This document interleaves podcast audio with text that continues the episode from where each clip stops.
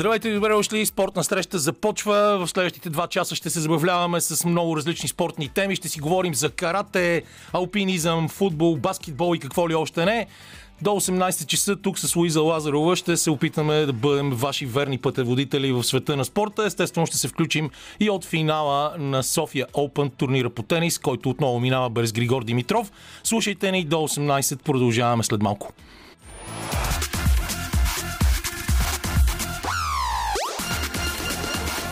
Спортна среща с Камена Липиев. След това парче е напълно ясно, че норвежки фънк може да чуете само в Радио София на 94,5 и естествено на другите ни частоти, както и онлайн в нашите знаменити подкасти. Това беше Оле Борот, който ни казва, че може да направиш промяна. Музиката избира Лилия Големинова, Петър Желев е на звукорежисьорския пулт, пък Луиза Лазарова е тук до мен в студиото. Преди да започнем да си говорим с нея, само искам да ви кажа, че ако трябва в момента България да бъде определена с една дума и с едно име, това е Вера Су кораба, който си стои там някъде, потъва, торовете падат в морето и българските институции се събират много умни глави на едно място и са точно като умни гюро с умници другари от старата народна приказка, когато, знаете, той влиза да вади мечката, пък излиза без глава и всички се чудят дали той има глава преди да влезе или няма да влезе.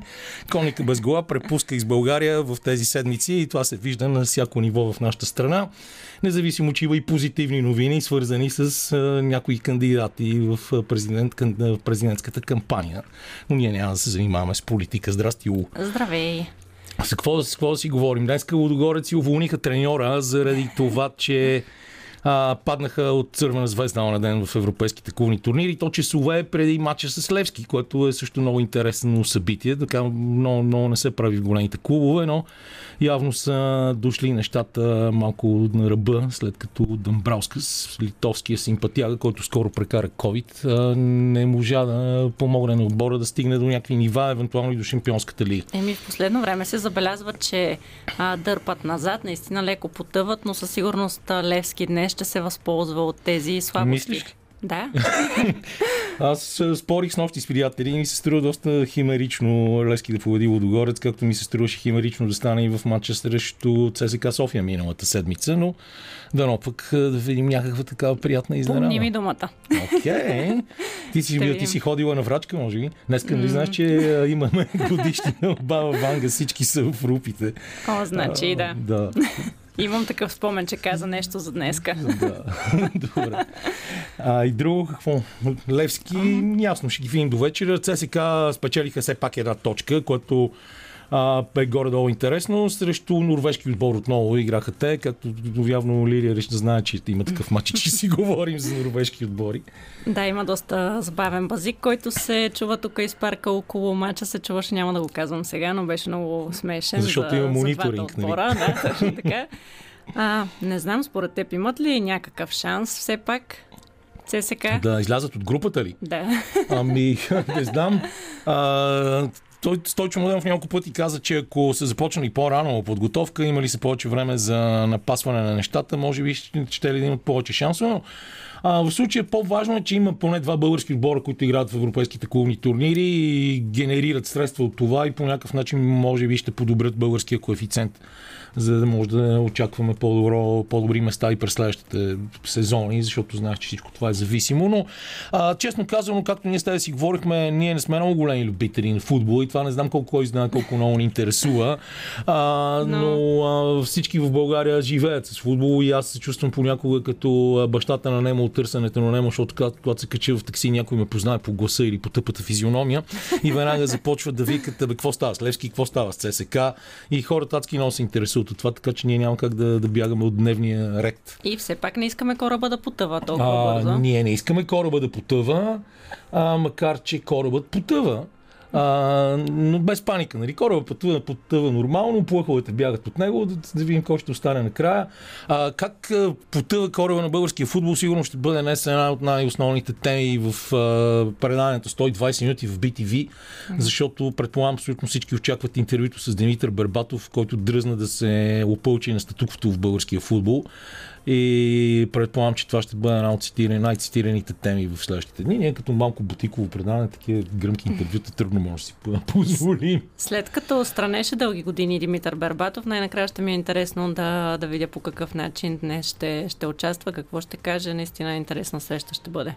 Да, имаме проблем, защото капитана на българския национален отбор Георги Костадинов има сериозна контузия по време на матча с своя руски отбор Арсенал Тула. Се оказа, че той се щупа на скула и ще бъде опериран утре в Москва, а, което със сигурност е проблем за националния селекционер, защото по всяка вероятност той няма да може да играе няколко седмици поне. Знаем, че много хора играят с маски след точно такива контузии но да видим какво ще стане.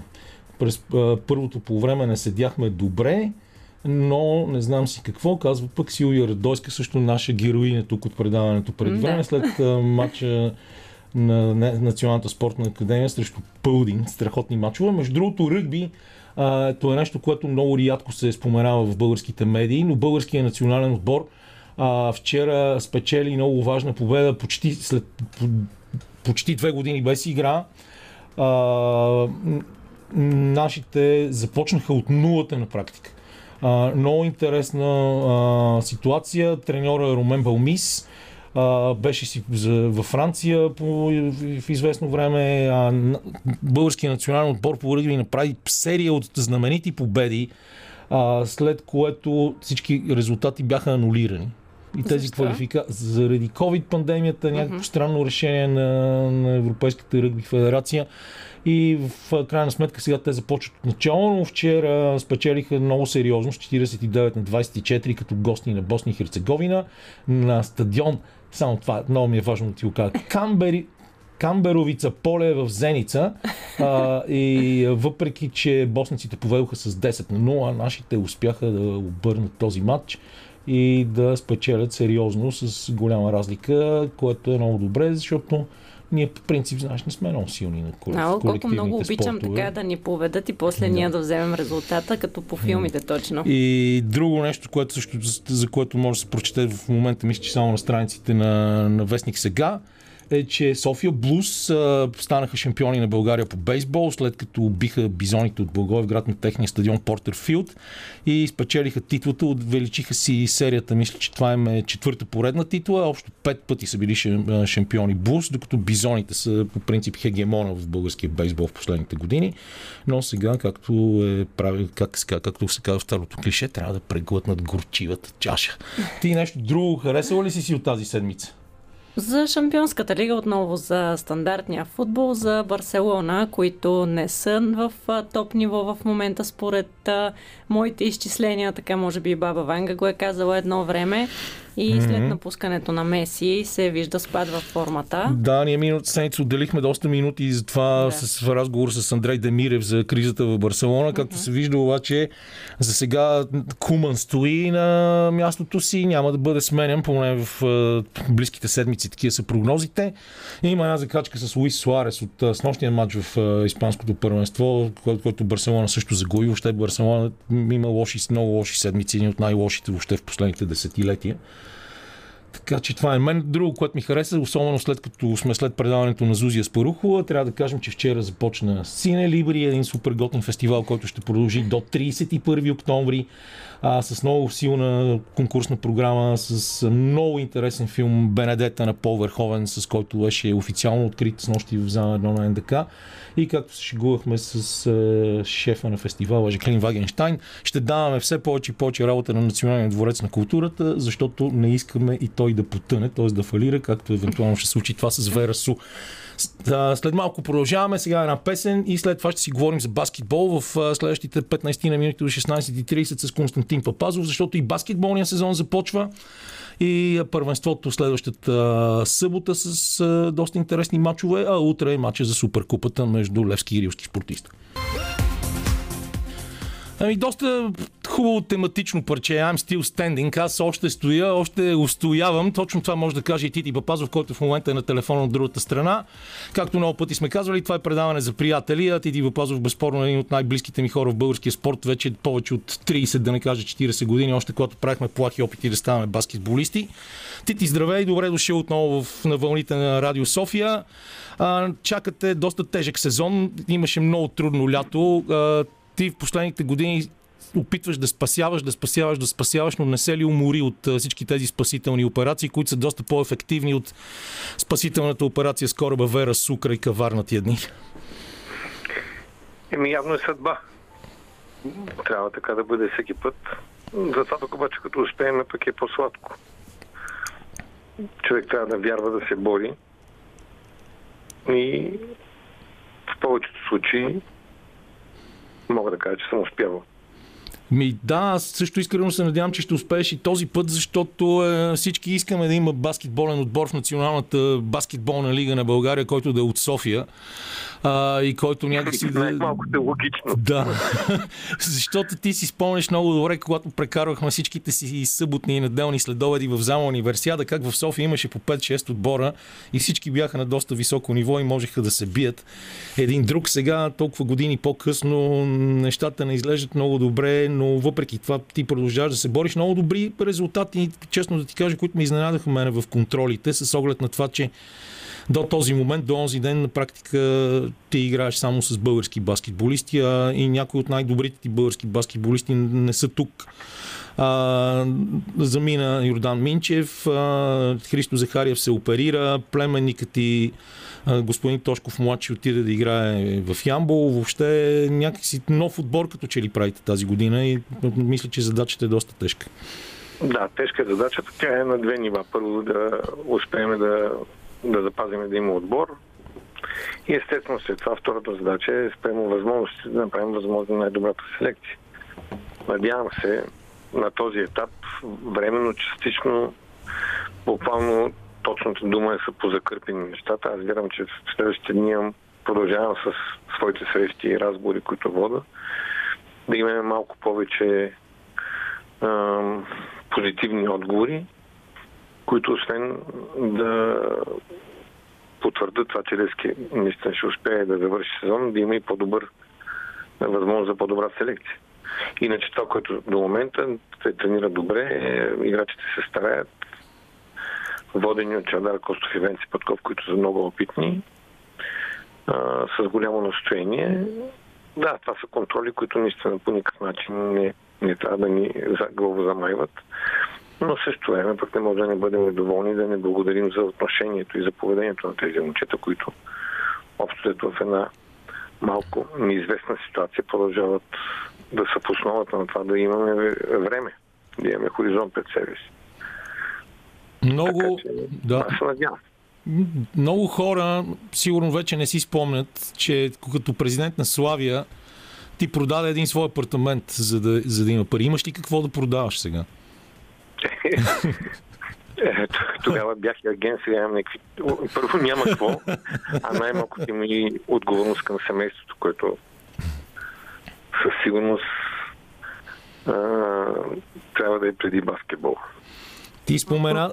Но, но няма, няма, няма, няма и възможност. Да. Спомена... Най-вече не стига на времето един апартамент беше достатъчен за цялото сега е до никъде. А, ти спомена през, при едно от другите си интервюта наскоро, че вече и Тодор Стойков на практика не е с, с отбора, т.е. всичко е в момента като че ли в твоите ръце и, и да бъдеш треньор, и да спасяваш, да се грижиш за осигуряването на финансиране. А, така ли стоят нещата в момента? Отбора вече е само Левски без името на спонсора. Да, за съжаление казвам, защото около остави голяма следа в българския баскетбол. След 20 години сериозно присъствие. Лукол вече няма да са генерален спонсор. Аз смятам, че приключихме в едни отлични взаимоотношения и винаги в един ден в някаква степен те биха били полезни, но на този етап това, което беше години наред почти 100% от излезката в годините, в които са били и в академик и после излезки да се дължи на компанията, вече няма как да се случи. Така че търсиме нови партньори. От опит мога да твърда, че генерално в чужбина, в по-развитите държави, има основен, има и доста други, които помагат. Не може да пада на плещите само на една компания. Издръжката на един отбор, особено като Елевски, има големи амбиции, защото винаги може да има катаклизъм, винаги може да има а, стратегическо решение на компанията да се откаже и това автоматически пък рефлектира върху баскетболния клуб, който и да е той. Така че сега вървим в малко по-друга посока. Не е лесно. Нали, добрите наши намерения и желания да получат реализация, но смятам, че това е пътя повече компании, които някои с повече, някои с по-малко, да са съпричастни в това, наистина, както казах и в началото, да има баскетбол в София. Има, за съжаление, и един друг фактор, който в България по принцип не е кой знае колко важен на баскетбол, а билетите и така наречения мерчендайз. Но сега при условие, че започваме без публика, това допълнително като че ли лишава всички отбори от минималните възможности да трупат пари от, по този начин, поне да, да опитат да осигурят част от издръжката на залата и найемите. Да, поне разходите за самия самото събитие, за, за винаги. А, аз силно се надявам, че това ще приключи с решението, което изтича до 30 октомври. Независимо, че цифрите не са добри, но да се намери някакво решение. Защото и това, да, ние в момента не обръщаме внимание на това перо, защото на този етап имаме по-големи проблеми. Но това е веднъж присъствието на хората в залата дава необходимата емоция и втори път този финансов приход, макар и още нестабилен толкова и не е голям за всеки един клуб, не е без значение. Да споменам няколко думи за първият чужденец, който успяхте да вземете. Това е, доколкото знам, Марио Лител, който идва а, след обиколка на доста отбори, а преди това а, имаме някаква връзка с него, защото все пак е учил в университета, където се намира и нашия приятел Иво Иванов, Кензас Юниверсити. Ние прибягнахме до, до това решение следствие на операцията на Хито Захаев. И независимо, че има необходимост от авангард от център, на този етап, докато не приключат разговорите с а, отделните компании, с това с какъв бюджет ще разполагаме, не можем да се позволим категорично и да привлечем други чужденци. Условията по договора са много добри за нас и смятам, че на този етап това е едно добро решение. Времето ще покаже. Но играч, който е оцелява в гръцкото първенство, смятам, че да. би бил полезен. Чухме добри отзиви за него като човек, който не е много важен. Естествено, в България идват и хора, които вече приключват своята кариера или много млади новобранци. Трудни играчи, които имат перспектива пред себе си, избират България, за съжаление. Така че спрямо ситуацията, към която сме ние в момента, мисля, че това е добро решение. Ще покаже времето, пак казвам. Няколко думи за... Но ние, ако успеем, трябва наистина да привлечем и гарти център, защото в този състав може да компенсираме с характери, както се представихме добре в контролите, но в официалните матчове трябват и допълнителни. Да, а няколко думи за утрешния матч за Суперкупата. Той във всички случаи е много хубава инициатива в последните години, но е по-скоро проверка, макар че трофея си е ценен. Трофея си е трофей. Трофея си е трофей. Аз смятам, че имаше възможност, още когато се определяше този двубой да се играе, се коментираше, че може да няма публика и ние може да, да използваме този факт, но в момент, в който ние се бориме, смятам, че трябва да бъдем смирени да не търсиме веднага ще да бъдем опрекнати, макар че смисъл на този двубой, именно публиката. Без публика е абсолютно а, ще го излъчваме по телевизията, все да, пак ще бъде матч е, в Max Sport 2. Да, този матч е малко по... А, не мога да го съм в матча на защото там е шоу, но този матч е, е както казах, че малко по-скоро проверка. Получихме, т.е. реагирахме доста адекватно на ситуацията и знаеме, че в този състав отбор на Рилски е супер фаворит, но ние ще играем за частта си, за това да бъдем част от този празник и тази увертура на първенството. Няма в никакъв случай, ако има някакъв плюс пред нас, той че няма никакъв, никакъв заряд, освен емоционалния. Предвид, няма напрежение. Каквото и да направим и както и да се представим, аз знам, че се представим достойно. Това по никакъв начин не може да се отрази на сезона и на по-глобалните неща, които в момента преследваме. Добре, едно, накрая само едно изречение, изречение за първенството. То започва другата събота, ще бъде дълго и аз се надявам интересно. За първи път от много време насам, от няколко години насам с отново с 10 отбора. А, какво да очакваме от него според теб? Надявам се да стане едно добро първенство. Надявам се ние да успеем да а, направим добър бюджет, с който да бъдем конкурентно способни да защитаваме титлата си. Прекарахме много тежка година, която имаше своя изключителен хепи енд. Бих предпочел да мине по-спокойно пак с добър край. Но ако цената на успеха минава през трудности през цялата година, както миналата година, и това бих приел. Да, успеха, както самия ти каза в началото на нашия разговор, тогава още по-сладък. Благодаря ти, ще се видим утре в залата и се надявам цялата тази мисия, с която си се захванал, да завърши също с добър край, с спасяването на баскетболния отбор на Левски. Това беше Константин Папазов. Ние пускаме малко музика и продължаваме след това с доста екзотичното за нашия ефир карате. И продължаваме сега с uh, обещаната спортна екзотика, екзотика в студиото на спортна среща, защото много рядко ни се случва да обърнем внимание на нещо, което е абсолютен факт в българския спортен свят.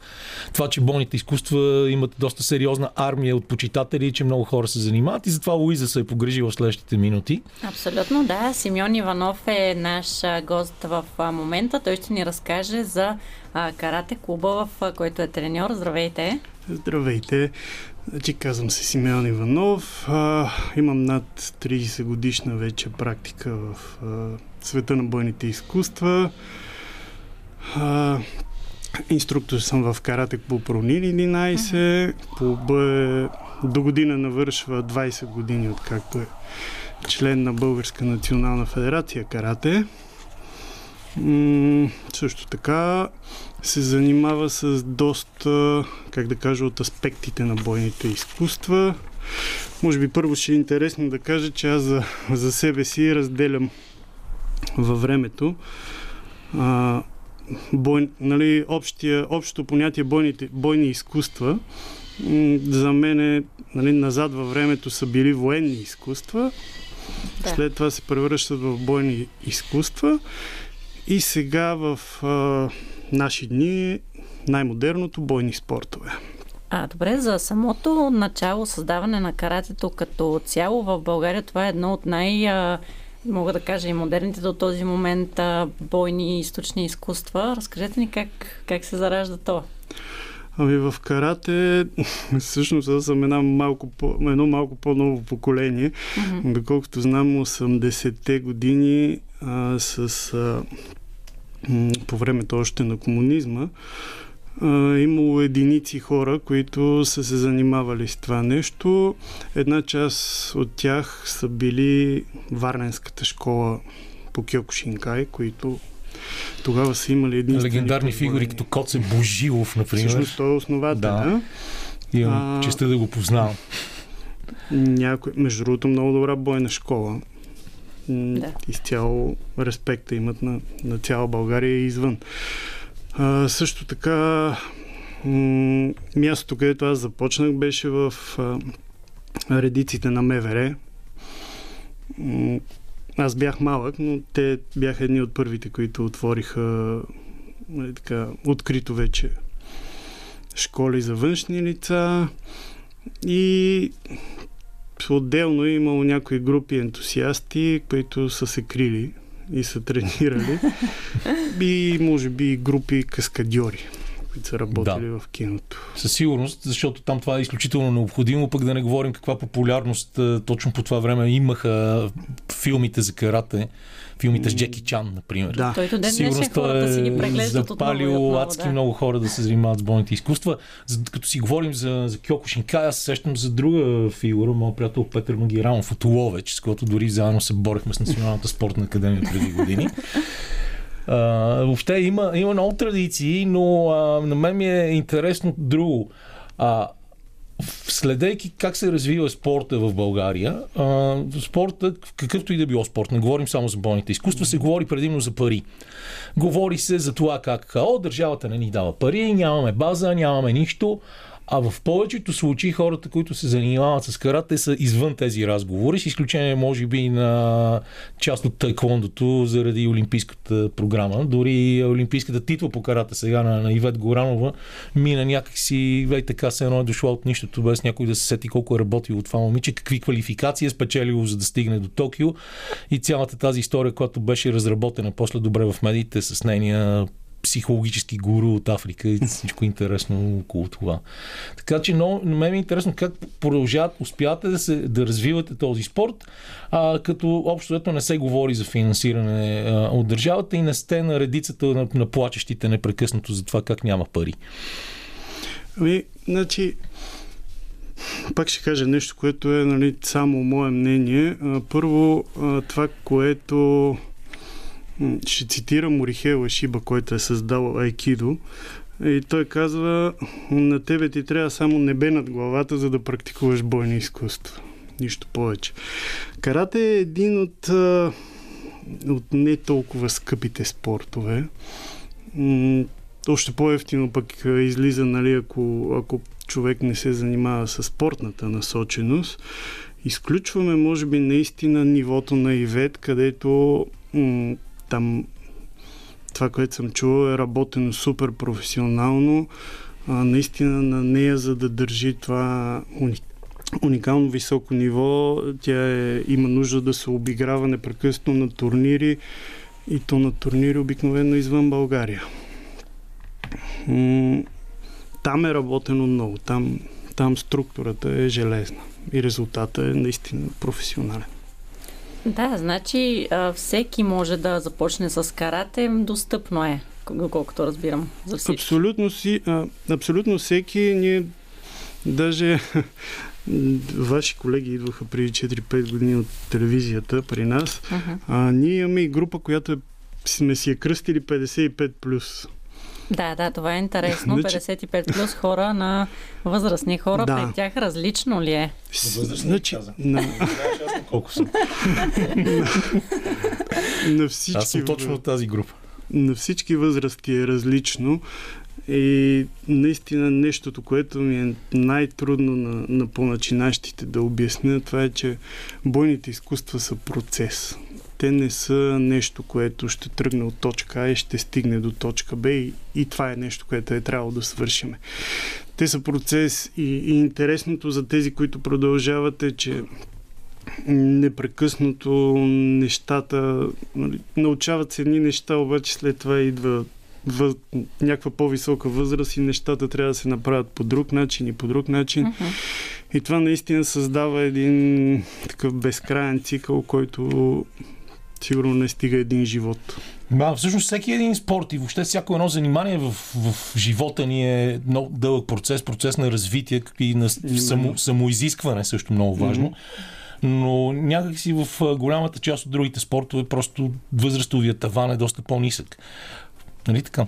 Така е, макар че нали, всички сме чували за и за бегачи, и за пловци, и за скьори. Или пък за Том Брейди, легендарния квотербек в Националната футболна лига, който вече е на 45 мисля. И аз футболистите ще да дам за пример, че, че и там е възможно. Дори не за футбол, аз бих могъл, за съжаление, забравих момента името. Но ние имаме и тук в България нали, хора, които аз лично познавам забравих наистина фамилията, mm-hmm. Георги се казва. Mm-hmm. Човека е на 70 и колко години, е, не знам колко пъти продължава да бъде европейски шампион, организира ски турнири тук в България. И ние също имаме такива забележителни личности. Относно възрастта, може да ви разкажа една интересна случка. Значи аз, понеже също не съм на аз съм на 46. Възраст, която вече не може да се разчита толкова на сила, гъвкавост. Нали, човек с напредна възрастта не става нито по-силен, нито по-бърз, нито по-гъвкав. И трябва да се търсят други начини. Намерих в, в Англия една организация, карата организация, които се оказа, че преподават един доста стар стил карате, нали, не толкова популярен, понеже не комерциален и не спортен. А, имахме много интересна практика, която беше 6 дена по 6 часа на ден тренировки. В интерес на истината, аз последния ден бях много горд от себе си, че съм издържал всичките. След което имаше организирано парти. Там се разприказвахме, имахме възможност повече да се опознаеме с хора от различни държави. Оказа се, че е имало трима души над 70 годишна възраст, които не пропуснаха нито една практика от тези 6 дена по 6 часа. Значи то си е цял работен ден, но най-важно е менталното състояние, не чак толкова физическото, доколкото, доколкото виждам. Ми, най-интересното е, да, нали викам, винаги се появяват нови и нови неща. А, въпросната организация е нещо, този стил карате е нещо, което много се надявам да успеем да вкараме в България и на Балканите, защото а, наистина няма. Много е развито. Как се казва този стил? Ами организацията се казва Карате до Шотокай. Може би, нали, вие сте чували за Шотокан, който да. е един да. много известен, но ако се върнем малко назад, Гиджин Фунакоши се казва човека, който е пренесъл карате от Окинава в Япония. А, след неговата смърт, част от а, неговите последователи правят стила Шотокан и спортното карате тогава се създава. Една друга част не са съгласни с това и те се занимават с традиционните методи. М- много е интересно искам да ви кажа, че за съжаление, човека почина тази година на 92 годишна възраст, един ученик на, на Фунакоши.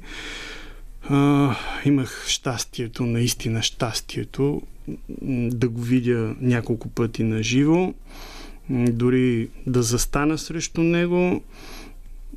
Не вярвах, като виждах преди това какво е правил и като гледах клипове. Човек на 90 годишна възраст ми каза атакувай ме и аз не можах да направя крачка. Добре. А, дали спорта пречи на философията на бойните изкуства и как се развива клуба на Симеон, ще си поговорим след една песен и след това отново ще завършим този разговор тук стоят. Това е спортна среща. Говорим си за карате с Камена Липиев Кедара и Симеон Иванов. А, преди малко стана въпрос, че вие, Симеон, имате групи за по-напреднали във възрастта хора. Mm-hmm. Камен да не ми се обиди. А, така, които са над 55 годишна възраст. Сега един наш фен ни изпрати някаква статия, която е намерил, в която се разказва за британския най-възрастен футболист, който е Алан Кемсъл на 88 години. Той е вратар в момента в аматьорска лига. Изглежда много готин този човек, така че ако ви е интересен го потърсете и така продължаваме ние с нашия разговор тук. Ми, да, вие си говорихте много, започнахте една много интересна тема по време на музикалната ни пауза и тя е оцеляването по време на пандемия, което е изключително тежко и преди малко и Стити Пазов си говорихме за това колко е трудно да се играе без публика и колко е трудно да се организират въобще каквито и да е било спортни дейности на закрито, защото доста от залите и фитнесите дори бяха затворени в много дълъг период от време. Ими, значи, наистина,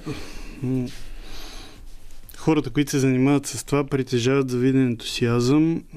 Почти, почти казвам всички инструктори бойни изкуства, които познавам в България, пък и не само и в чужбина, работят и нещо друго, за да оцеляват. Няколко случая, може би, които чух сега в времето на пандемия, че наистина и доста хора са жертвали изпестяванията си, за да, да може да оцелеят, защото наймите си вървят, разходите си вървят. Обаче има нещо, което наистина си заслужава да се отбележи.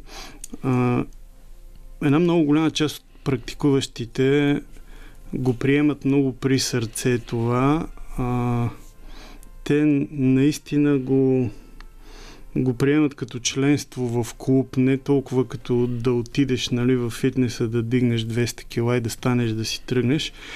И трябва да кажа, че аз бях супер, ама супер изненадан колко много хора помагаха а, дори да не могат да идват да тренират по време на тези забрани. Нещо За мен... като, като семейна среда. Изграждаш семейство в клуба Абсолютно. и след това помагаш на своите близки. Абсолютно. На Ние, когато създавахме нашия клуб, подходихме с... А, с преди малко ме питахте, нали, пречи ли спорта да. на изкуството. Моето скромно мнение е да не ми се обидат хората, а малко да. а, спорта развива много хубави качества, много хубави физически качества, умения. А, когато обаче отидеме към философията на бойните изкуства, там идеята е не да, да се упражняваш да си по-добър от някой друг. Идеята е да си по-добър от вчерашното си аз. И докато нали, спорта поощрява сблъсъка, единоборствата. Ще ви дам пример, например, в карате, в спортния му вариант точки се дават само за атака. Да. А, докато ако погледнем по-назад изкуството, всяка една ката в карате, дори независимо от кой стил, тя започва с защита. И на, на гроба на Сенсей Фунакоши, който е за който стана дума преди малко, който се води бащата на модерното карате, пише карате ни сенте наши, което означава карате не служи за нападение. И от тази гледна точка, може би спорта трябва да се сложи като една задължителна част в, в развитието и в изграждането на, на човек, който се занимава с бойни изкуства. Значи, може би единственият ти конкурент си ти самия. Нещо такова. Би трябвало да е това. За толкова години практика наистина мога да ви кажа и нали, познавам и шампиони, говорил съм с шампиони. А, винаги се намира някой по-добър от тебе. и освен това, има един проблем при, при повечето шампиони, нали ви казвам, възрастта не прощава на никой. Uh-huh и някои нали, се усещат на време да прекратят, други с а, постепенния залез а, започват наистина това да им влияе лошо. На... И няма как. След като си бил на върха, след това да виждаш как постепенно се смъкваш надолу, няма как да не се отрази на психиката, докато наистина нагласата, че, че просто утре трябва да станеш с мъничко по-добър от днес, е така доста, доста, интересна, доста интересен подход. Аз мога да ви разкажа пример, с който два пъти съм го ползвал в моя живот, а, като м- треньор, да кажем. Добре, нека използваме думата треньор. А, имах два случая с хора, които не можеха да тичат. И казах, добре, ще използваме следния метод. Хубави обувки, музика в ушите, място, което ви харесва, отивате и си тичате. Обаче не се интересувайте за колко време, нито какво разстояние. Да. И двата пъти хората започнаха с по километър, нали пак, горе-долу това са моите наблюдения. Километър с прекъсвания за почивки, ходене и така нататък.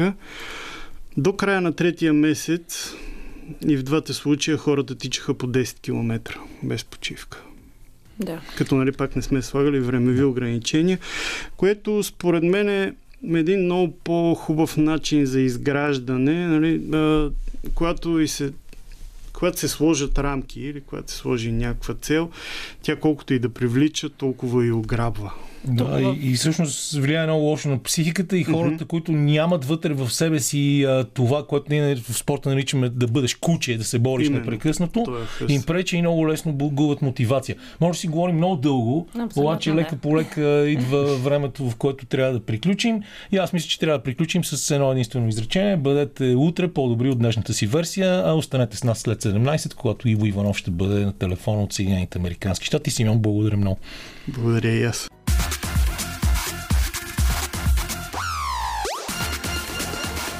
Спортна среща с Камена Липиев. Лили Големинова ни осигурява чудното парче Hold On на Cool Again, което отзвуча току-що. Петър Желев е, също е за звукорежисьорския пулт и се грижи за добрата звукова среда в нашото студио. Луиза Лазарова отиде да изпраща госта ни. Аз съм Камен Липиев. И сега от другата страна нашата легендарна телефонна линия се намира Иво Иванов. Ние миналата седмица си обещахме да говорим за колежански баскетбол, да си продължим за плейофите в WNBA, но предаването ни Иво до този момент се е развива по един интересен начин и го става дума много в него за оцеляване. А ти, Диво Пазов, ни разказа как се бори да спаси баскетболния отбор на Левски, а пък Симеон Иванов, треньор по карата, преди малко ни говореше за това как се губи понякога философията на бойните изкуства, когато те стават спорт. А, ти си самия човек, който по някакъв начин дълги години си бил изкушен от бойните изкуства. Малко хора може би знаят за тази подробност от твоята биография, но аз на Симеон му разказах как преди години отидохме да тренираме джудо като малки кълпазани и едни от нашите приятели се сбиха по време на тренировката и баща ти ни изгони каза, вие не сте дорасли за нивото на бойните, бойните спортове. Тоест, нашата битка за оцеляване е започнала още тогава. Битката срещу а, собствените си пубер, собствените ни пуберски импулси. Помня тогава на тези тренировки, а, че едно от най-важните неща, които ни учеше баща ми, беше как да падат. Mm-hmm. Това всъщност е а, нали, и не само в бойните изкуства, но и като каскадьор за него беше много важно да знае а, как точно да падне и да направи така, че гравитацията се а, сериозни повреди върху тялото му. И а, помниш, изкачахме от една шведска стена. Да, спомням, спомням си, но аз така и не се научих да, да правя кълбо, което е много важно в джудо. Да, трябваше да, пад, да падането става през рамо.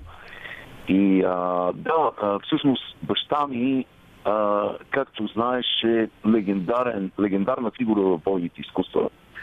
В България беше била многократен шампион а, на България по джудо. А, е, нали, написа книгата Карате, първата книга за посветена на бойни изкуства в България. Беше и а, президент на Федерацията по Тайквондо и така нататък и така нататък. Международен съдия по джудо, беше треньор на националния отбор по джудо и той се опита да ни а, научи на, на, на тази част от а, словосъчетанието бойни изкуства, а, която е свързана с думата изкуства. но, но ние на тази възраст, на тази възраст не бяхме много неясно, така че а, не се случи. А, по-късно аз се захванах с тайкондо, ти знаеш. И а, бяха три интересни години. А, но аз се чудех да видя да разкажа, защото миналата седмица засегнахме темата за Лас Вегас да. и за спорта в Лас Вегас. Точно така. И, да, и за факта, че всъщност в Лас Вегас дълги години нямаше професионален спорт. А, в продължение на десетилетия.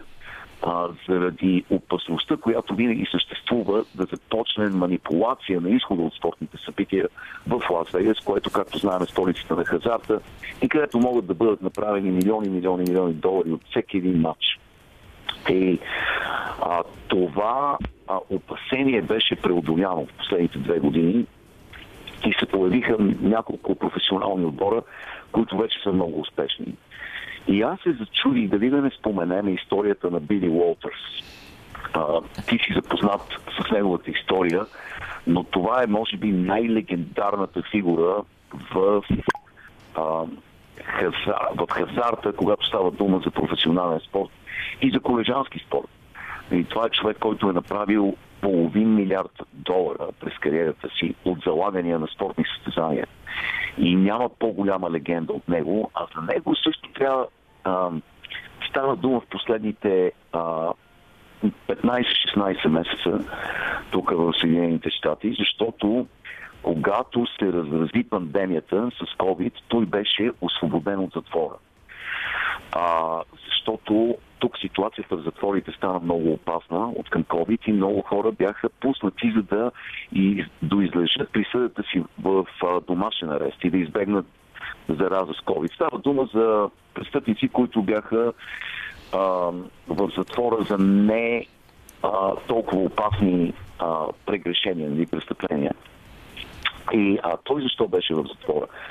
А, в продължение на десетилетия е, той, той още правеше... на практика още от а, годината, когато ние сме родени, когато а, започва да работи като търговец в автокъща, а, вече започва от там нататък да, да само, не само да трупа комисионни, но започва и да се занимава с комар а, и то доста сериозно през 70-те години, вече прави чудеса а, с залаганията. Да, да. да той той нищо не му се отдавало всъщност в началото като бизнес, а, като м- каквато и да било професия се, захва, се захващал, се е провалял.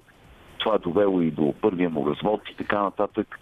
А, и след това става много добър комарджия, играч на покер и на билярд, където почва малко по малко да си изкарва прехраната, но а, този афинитет към хазарта а, към залаганията води до втори фалит.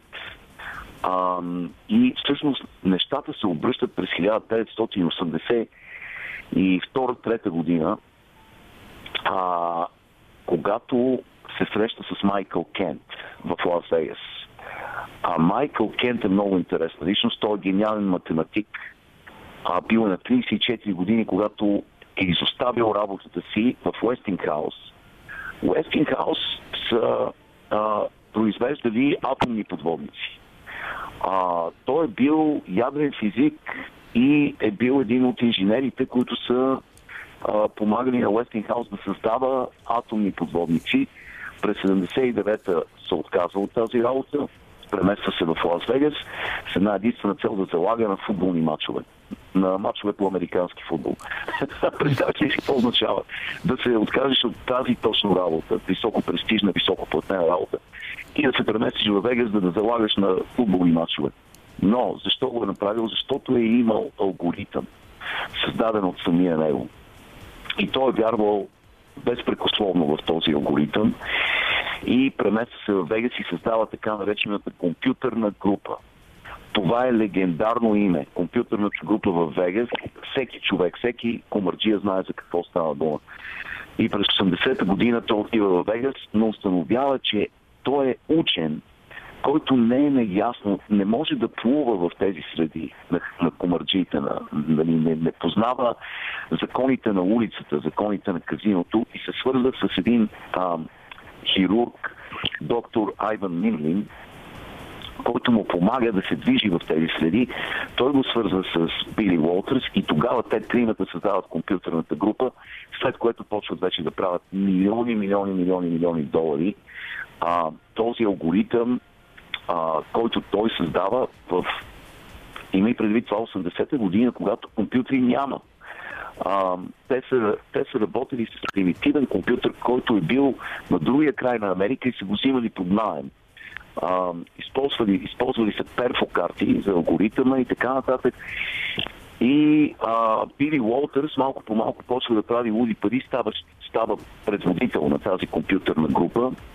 Почва в алгоритъма камене се включват с много, много, много а, променливи. Да кажем, а, климатични условия, контузии, а, колко, на колко километра е даден матч а, за гостуващия отбор, на колко километра от техният а, град се намира матча и така нататък. Страшно много променливи, много сложен алгоритъм. Но а, Били Уолтърс, благодарение на компютърната група, никога през живота си не е имал губеща година. в, а, в спортните залагания. И до такава степен а, се става доминиращ в залаганията, че почват ЦРУ се заинтересуват от него, тъй като той създава впечатлението, че собственоръчно контролира изхода на матчовете в НФЛ, NBA, NCAA, Националната хокейна лига и така нататък.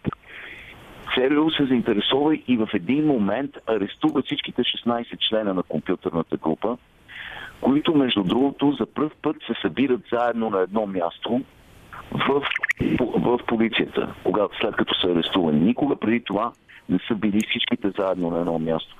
Комуникирали се изцяло по телефона, опитвали се да не се срещат, защото ам, са били в много така опасна ситуация, правили се страшно много пари и са били лишена не само на властите, но и на мафиотски организации и така нататък.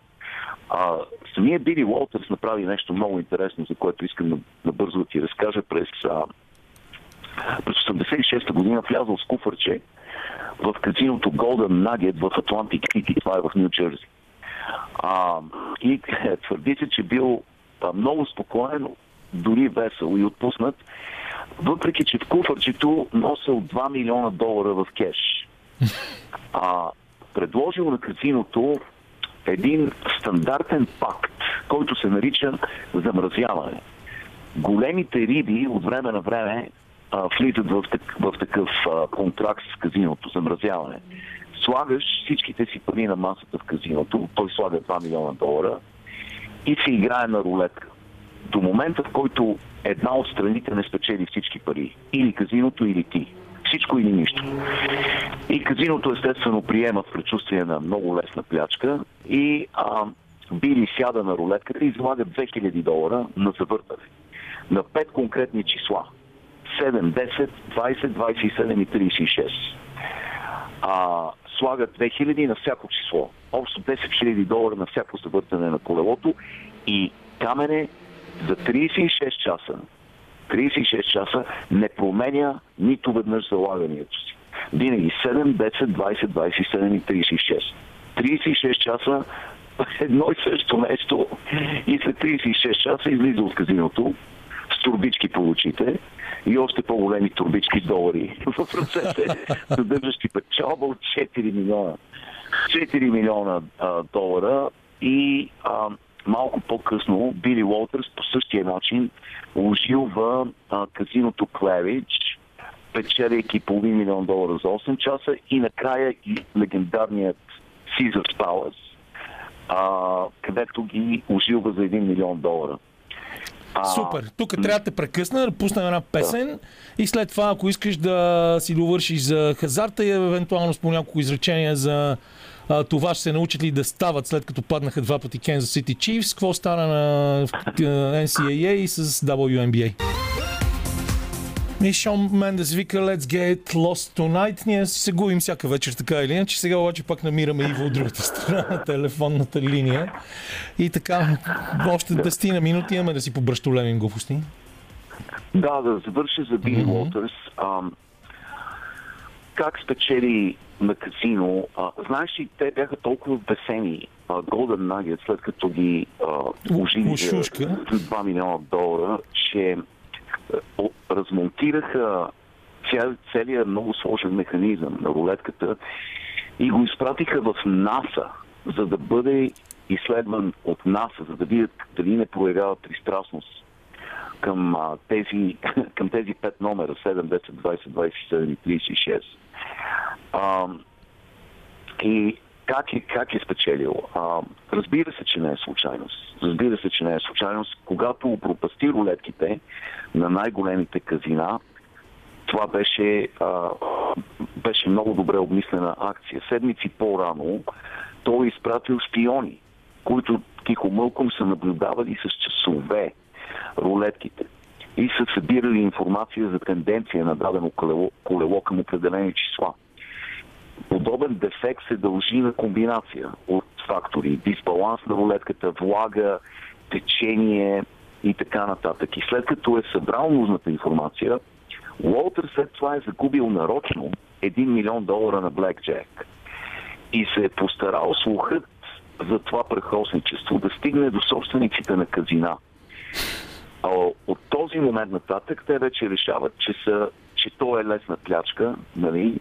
Че то е а, дегенерат комърджия, който а, просто няма контрол върху импулсите си. И в този момент те вече са риба в неговата мрежа и така ги разорява. Що се отнася до компютърната група, не е забранено да използваш компютър, естествено, и компютърни алгоритми при залагането на а, спорт. Така че той не беше направил нищо нелегално и а, Томас Нобъл, агентът на ФБР, който го преследваше с години, а, в крайна сметка трябваше да го пусне. И не можа да го вкара за решетките. А, постепенно Били Уолтер стана много, много влиятелен в Лас Вегас. Естествено, забранено му беше да влиза в казино.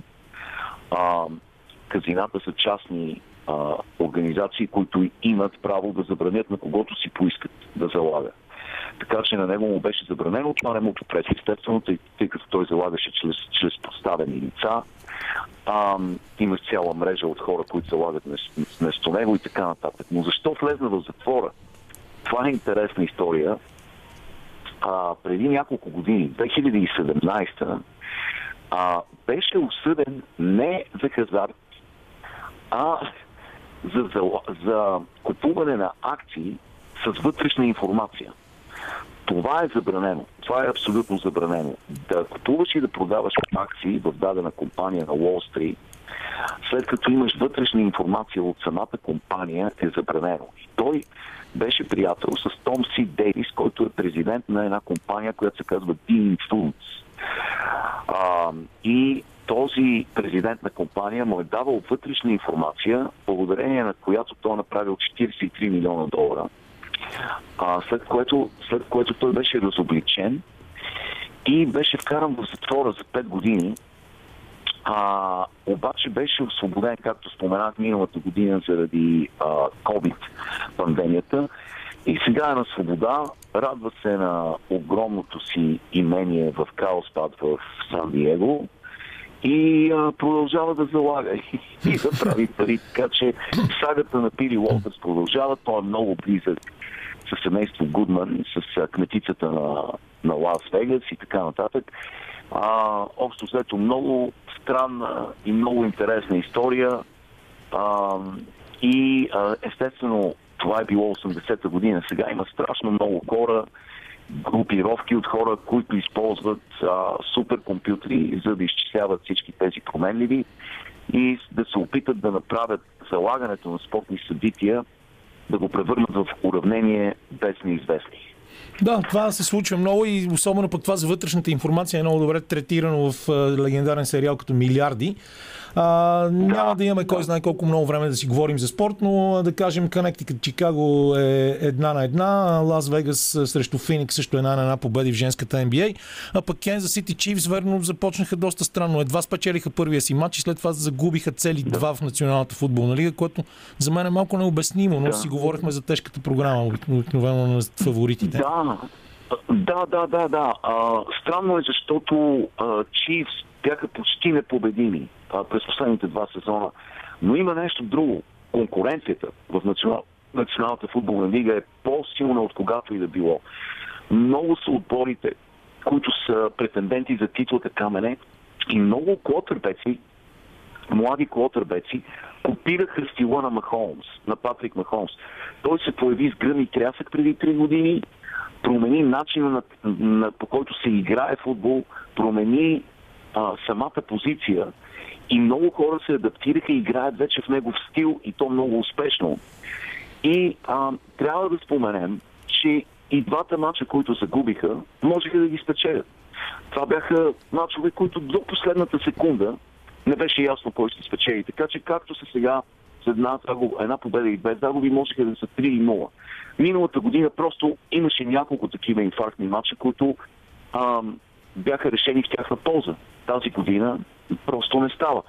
И а, така, че има и много голяма доза късмет, а, нали, а, въпрос, на, въпрос на няколко м- частици от секундата понякога изхода от тези мачове, така че а, тук никой не се е отчаял, защото все още отбора е много силен, гледа се критично на защитата на отбора до някъде, но хората въпреки всичко очакват на Холмс да бъде в плейофите и евентуално отново на Супербол за трета поредна година. Така че а, сезонът е в началото си. А, никой не е изпаднал в паника. А, бяха анализирани до безумия тези две загуби и всички хора горе-долу стигнаха до един и същи извод. Голяма конкуренция, матча можеше да бъде спечелен от Канзас Сити и така нататък.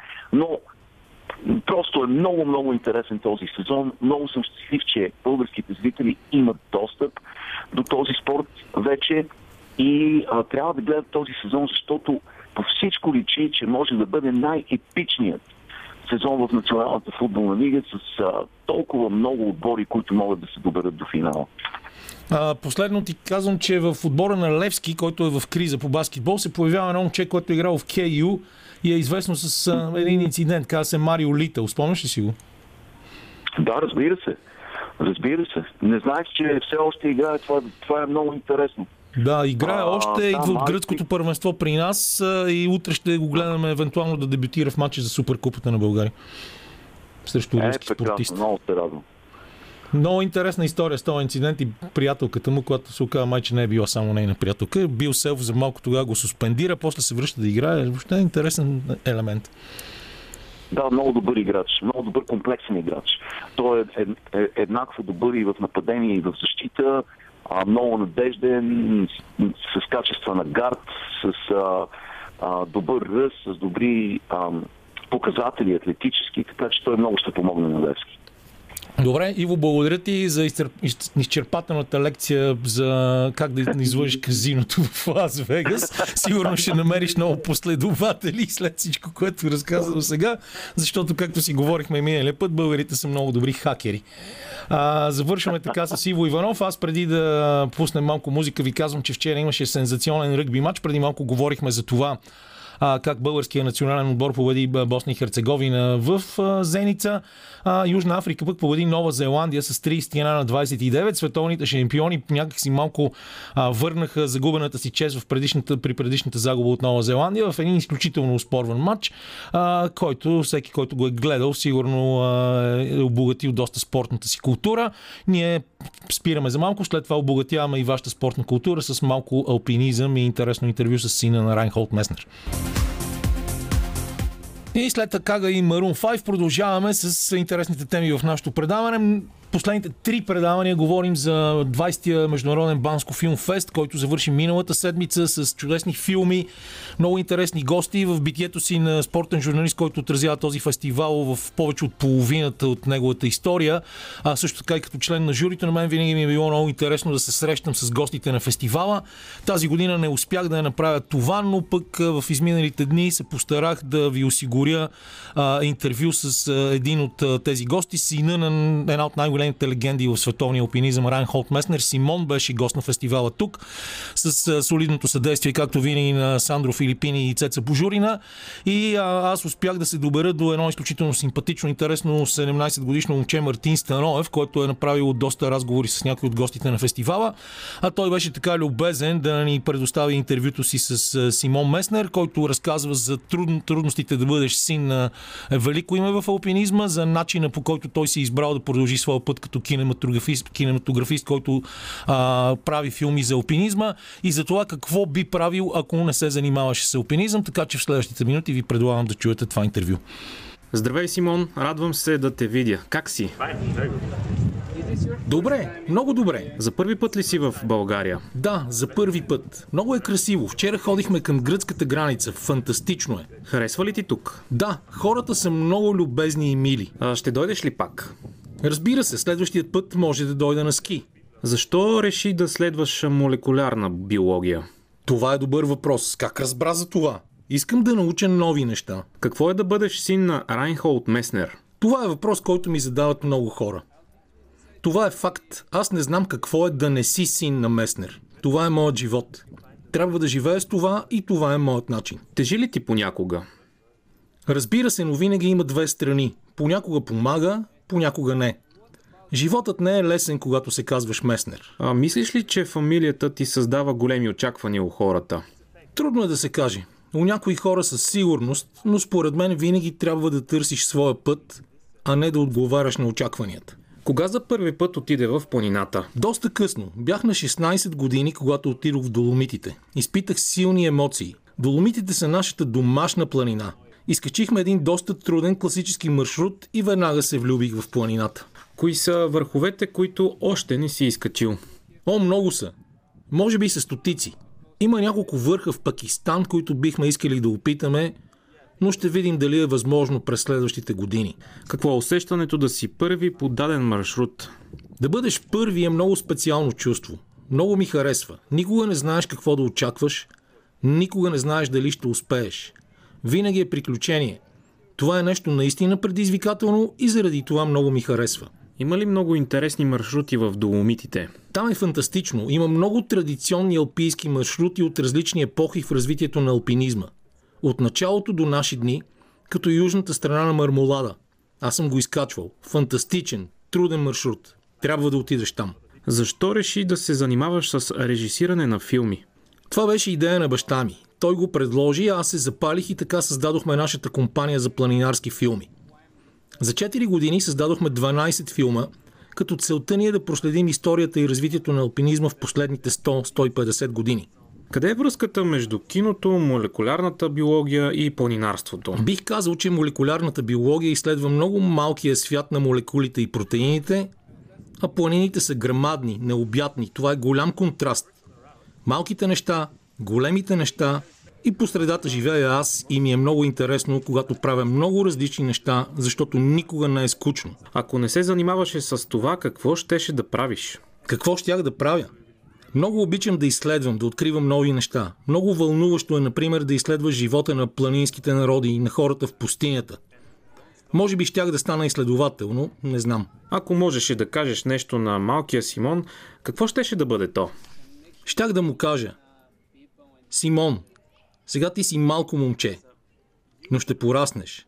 Най-важното нещо в живота е да намериш своята пътека. Да намериш нещо, което да превърнеш в своя страст. Защото когато се занимаваш с нещо, което обичаш, то престава да бъде работа и така ще имаш щастлив живот. И другото е, не преставай да търсиш, дори след като откриеш нещо. Каква е връзката между хората и природата? Мисля, че връзката е много по-дълбока, отколкото осъзнаваме днес. Хората не са създадени за да живеят в градовете. Нашата природа изисква да излезем навън, сред природата, в планината и да откриваме и да изследваме. Мисля, че връзката е солидна и ние трябва да направим крачка назад към природата, към планината, защото това е важно не само за тялото ни, но и за съзнанието. Радио София. И говорим си за тенис от началото. Играе се финала на София Open. В момента Яник Синер върви към втора титла тук в София, но имаме си специалисти в тази тема. Все пак да. Луиза се занимава с това да помага на нашия следващ събеседник в правенето на подкаста му Начален Нудър. Това е нашия колега и приятел от Българското национално радио Лю Тодоров, така че Лу, заповядай. Към него се обръщаме. Как вървят нещата, Любомир? А, здравейте, Луиза Кедър. Здрасти. Ами, зависи как го, от коя страна го гледаш. Ами, от страната сега... на Хинер върват да. добре. Ние си говорим днес общо взето през цялото време за оцеляване по някакъв начин в това предаване. Май Гал Монфи за сега не може да освои изкуството да оцелява в този аз, финал. Не знам, аз съм голям почитател и на двамата финалисти. Правят страхотен финал, но гледах предишните матчове това настроение и лекота в играта, което имаше Монфис, днес просто отсъства. Отделно въобще не му върви първия сервис, което е голямо оръжие в мъжкия тенис, както знаете. Докато Синер си изпълнява плана без проблеми, написал си е домашното за финала. 6 на 3, 4 на 2 води с пробив във втория сет. Така че нещата отидат към първия двоен шампион в София. Няма, няма възможност да бъдем изненадани в последните секунди, или? Не, не, има, има възможност винаги. Това е тенис. Има, но по, по начина по който играе Монфис, не, не го виждам да. този начин. Иначе за първи път от 2016 година се получи финал между първи и втория поставен. Тогава, помните, Балтиста Гуд победи Труицки Uh-huh. В два сета, така че сега същата работа. Първият ще победи втория. Да, Монфис изе сервиса, 4 на 3 е за сина в, в втория сет, 6 на 3 в Да. първия. Направи една ретроспекция на, на тази интересна седмица в Арена Армеец, макар и без публика. А, може да кажем на нашите слушатели, че специалистите на двойки Кен Скъпски и Джони Омара също спечелиха титлата, след като победиха Оливер Мараш и Филип Освалд с а, 6-3 и 6-4 днес по-рано. Да, така е. А интересно за Скъпски и Омара е, че в първия кръг бяха много близо до това да загубят от Димитър Кузманов и Александър Донски. Те загубиха първия сет, във втория се измъкнаха 7 на 5 и в дългия тайбрек спечелиха 10 на 7. Но заслужена титла. Другото интересно е, че по-малкият брат на левичаря от Ливърпул Кен на Скъпски, Нил тази вечер играе финал в Сан Диего с, а, в тандем с Солсбъри. Би било интересно двамата братя, които дълго време си партнираха на двойки, да спечелят с различни партньори два турнира ATP. Според мен е някакъв прецедент, но това вече статистиците на ATP ще го кажат. А иначе за турнира без публика Без публика Бях е в залата приятно. няколко... Не, не, не, това е много неприятно. Не, че просто отделно, че организаторите, организаторите са решили да продължават да разчитат на конференция в залата, което призовава за аплодисменти в абсолютно празна зала, което е така малко антиутопия. малко антиутопия, според мен, ми напомни ми един роман на Оруел, но както и да е. Но много жалко за публиката, защото тениса не е футбол. Хората ще да си седат, както беше миналата година, през 2-3 седалки, ще да спазват дистанция. И Кедър, аз сетих един разговор с тебе 2016, когато бяхме част от организацията на този турнир. Mm-hmm. Си говорихме, че 1000-1500 човека, колко е празна залата и викам, Боже, ами сега като няма нито един, Да, да. много, много неприятно. Тъжно Иначе е, лично, да, Миналата година имахме публика в също не много лесни дни. Отново начин да пак бяхме залети от тази пандемия. да. Сега тая година не знам, аз не мога да си го обясня, но Е, факт не, при положение, че има концерти се провеждат. Да. Вчера ти знам си беше на Сине Либри, Да. зала едно на НДК. Аз не виждам голямата разлика между една прожекция и Мгм. тенис турнир. Но те наредите трябва да се спазват, но трябва да бъдат обяснени логично. Иначе за българското представяне доживяхме да видим, може би в последното издание на този турнир в София, българска победа след петте на Григор Димитров през 2017. Димитър Кузманов изстрада успеха си срещу много талантливия Лоренцо Музети. Първа победа за него. Ще дръпне много световната ранглиста. Страхотно игра момчето. Играта му е просто на... Прогресирала много за една година. Хубавото, е- хубавото при Мико е, че той е, той е от хората, които не се предават. Той е изключително сърцата гент и независимо от това, че няма най-добрите а, условия да се състезава, а, да води подготовка на супер високо ниво с много платени треньори, той продължава да се бори и някакси го прави винаги с страшно голямо желание. Да, да, интересно е, че това, което той ми беше първи гост в подкаст на начален удар в началото на годината, това, което си пожела и каквито му бяха целите, той ги сбъдна до една.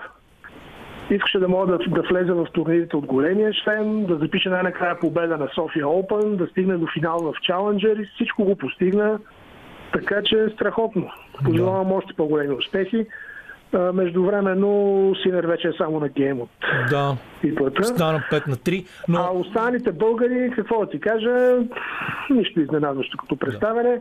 За мен остана тайна защо държавният шампион на България за мъже, Симеон Терзиев, не участва в този турнир, а участва финалиста.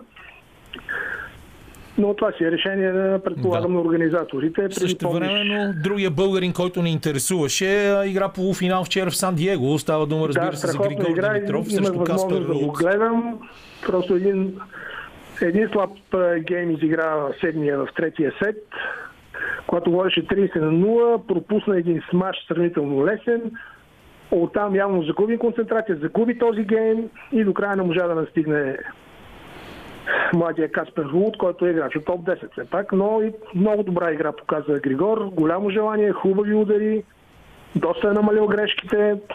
Дано да продължи така до края на годината, да не е инцидентно. Да. Единственото, което здрав. бе- беше лошо за нас, че той метод- методично продължава да отказва да участва в София Open. Миналата седмица и с Николай Бришимов говорихме за това. Да, да, това си е решение на неговия щаб. Негово право, но е много странно, защото практически няма тенисист, в чиято родина се провежда турнир, да не, да не прави всичко възможно да участва на него. Няма да забравя една година, една година като Вавринка отиваше да си защитава титлата на Ролан Гарос и каза, аз пристигнах много изморен, ама идвам от турнира в а, Женева, мисля, че беше, защото нямаше начин да не играе там. Еми да, това е достатъчно, няма нужда от повече коментари. Да, ще те върна обратно към настоящата среща между Синер и Монфис. Забелязваме ли така а, промяна в тактиките им за този финал? А, тактиките, те залагат, както казах, и двамата имат страхотни начални удари, много хубав форхенд, страхотен тайминг на ударите и изключително физическа подготовка. Нищо изненадващо, това е мъжкия тенис. Но Синер си спазва плана и му се получават нещата. Даже той играе по-добре от вчера, според мен, когато в момента, който пропуснаше първи сервис, на втори беше толкова уязвим, че му правиха ретур уинери. Докато Да. Монфис, който с лекота два дена нижеше първи сервиси асове или не ги връщаха съперниците, ни, просто е далече от тази си форма. Mm-hmm. Просто няма ден. Но Да. пък от друга страна семейство Монфис а, осигури финансите, защото съпругата му Елина Свитолина, знаете, отпадна в Чикаго на четвърт финал. Тоест всичко Той е сега- ясно. Няма Да. проблеми. Добре, Любо, много ти Да. благодаря. Ние просто трябва да нищо. приключваме, наближаваме края на нашето предаване. 5 на 4 е за Яник Синер. Има малка пауза преди а, следващия гейм, т.е. резултата ще научат нашите слушатели в централния осведомителен бюлетин на Българското национално радио, който започва в 18 часа.